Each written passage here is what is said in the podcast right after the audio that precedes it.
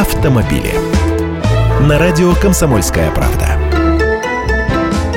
Здравствуйте, я Андрей Гречаник. С начала 2014 года ГИБДД было составлено около 29 миллионов протоколов за превышение разрешенной скорости. Такие данные приводит госавтоинспекция. А всего в стране примерно 50 миллионов машин. То есть получается, что практически каждый второй автовладелец получил штраф. И не просто за нарушение, а именно за превышение разрешенной скорости. Ну как тут не вспомнить классика?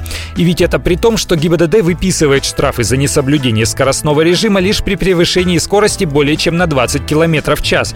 То есть разрешено 60 в населенном пункте, накажут только за 80. И, как я понимаю, вот такая их информация является пиаром полицейского законопроекта, предлагающего вернуть прежнюю норму, когда штрафовали за превышение на 10 км в час. Вот только тогда минимальный штраф был не 500, а 100 рублей. А мне вот что представляется. Камер кругом понаставили, чтобы они фиксировали нарушения, а людям выписывались штрафы.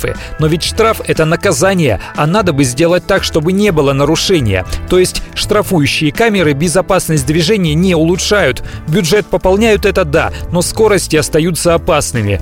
Больше нужно предупреждающих стендов, табличек, рисунков разметки. Не деньги нужно собирать, а заставить потенциального нарушителя затормозить, ехать медленнее. Ведь в нынешнем году практически каждое третье ДТП произошло именно из-за превышения скорости. И вот еще интересный момент. По данным все той же ГИБДД, в течение этого года почти треть ДТП в России случилась из-за неудовлетворительного состояния улиц и дорог.